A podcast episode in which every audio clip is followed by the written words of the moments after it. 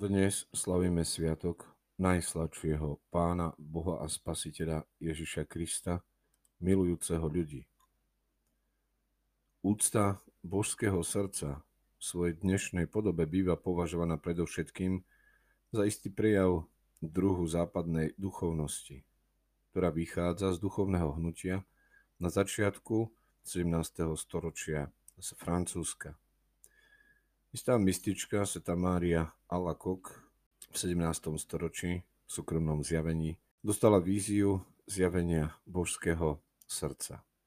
Srdca milujúceho a s tým spojené aj množstvo prísľubov, konkrétne 12, a ľudovej zbožnosti aj u nás, východných kresťanov. Ako sme dospeli k tomuto stavu, venovanej úcte božského srdca, v Ríme už v roku 1892 bol schválený text akatistu, teda našej typickej hymnickej modlitby.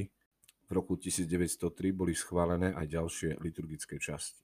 Niektorí gréckí autori vidia v úcte boského srdca nebezpečenstvo klaňania sa ľudskej prírodzenosti Krista. Iní zasa, ako napríklad na začiatku tohto storočia, dochádzajú k záveru, že celá problematika sa nedotýka vieručnej oblasti, ale je zakotvená v rozdielnom chápaní medzi východom a západom. Pre nás dobre známy jezuita páter Tomáš Špidlík na túto tému venoval v tejto otázke rozsiahlu štúdiu s názvom Srdce, symbol jednoty. Približuje v nej biblický pojem a použitie slova srdce. Vo Svetom písme sa pri použití slova srdce myslí nástroj a miesto rozličných funkcií a pochodov.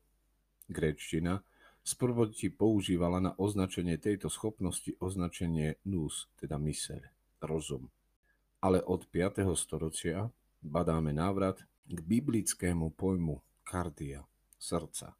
V ruskej duchovnosti, ktorá sa prejavila prekladom klasickej zbierky východnej spirituality, teda filokalie, sa termíny rozum a srdce používajú takmer ako totožné a vzájomne vymeniteľné. Aj keď v bežnej hovorovej reči sa pod slovom rozum, um, má viac na mysli schopnosť uvažovať a posudzovať. Zatiaľ čo srdce je pre človeka tým, čo mu bezprostredne umožňuje poznávať a preciťovať životné hodnoty. Celé toto zamyslenie publikoval v roku 1996 terajší arcibiskup Vladika Cyril Vasír. Preto majme na pamäti že nie je možné považovať za všeobecne platný prototyp akýkoľvek latinský výrazový prostriedok. Ale nesmieme zabúdať, že východná tradícia vo vzťahu k otázke srdca je oveľa bohatšia ako západná.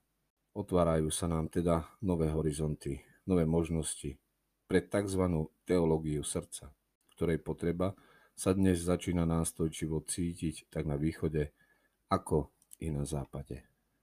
Veď Boh tak miloval svet, že dal svojho jednorodeného syna, aby nezahynul nikto v neho verí, ale aby mal väčší život. Keď máme niečo radi, milujeme to. Po čom túžime, čo potrebujeme, čo nám robí dobre. Boh nepotrebuje nič. On, keď miluje, je to preto, že chce dobro druhému. Neberie, ale dáva. Veľkosť jeho lásky sa meria podľa veľkosti daru. V živote Najsvetejšej Trojice Otec dáva seba samého synovi, od väčšnosti ho rodí. A tiež syn pri vtelení, keď sa stáva človekom, stáva sa darom pre nás a pre našu spásu. Ani si nevieme predstaviť, že by nám Boh mohol dať ešte niečo viac. A my stále prosíkame.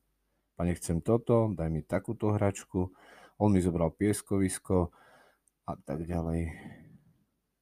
Takýto dar však žiada odpoveď z našej strany. Aby bola naozaj dôstojná.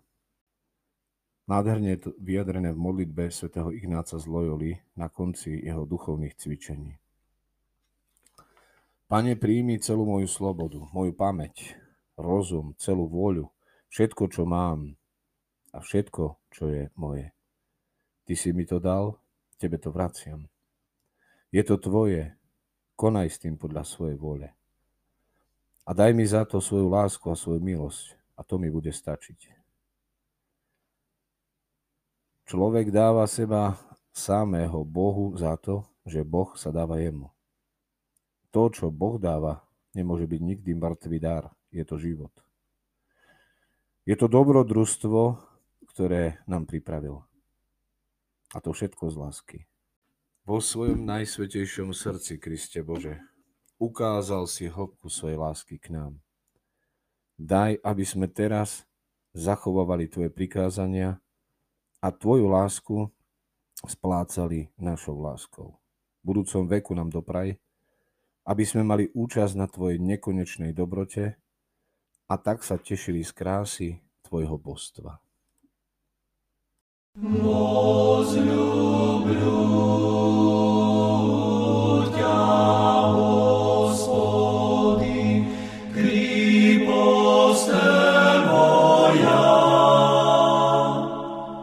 Господь утвердь.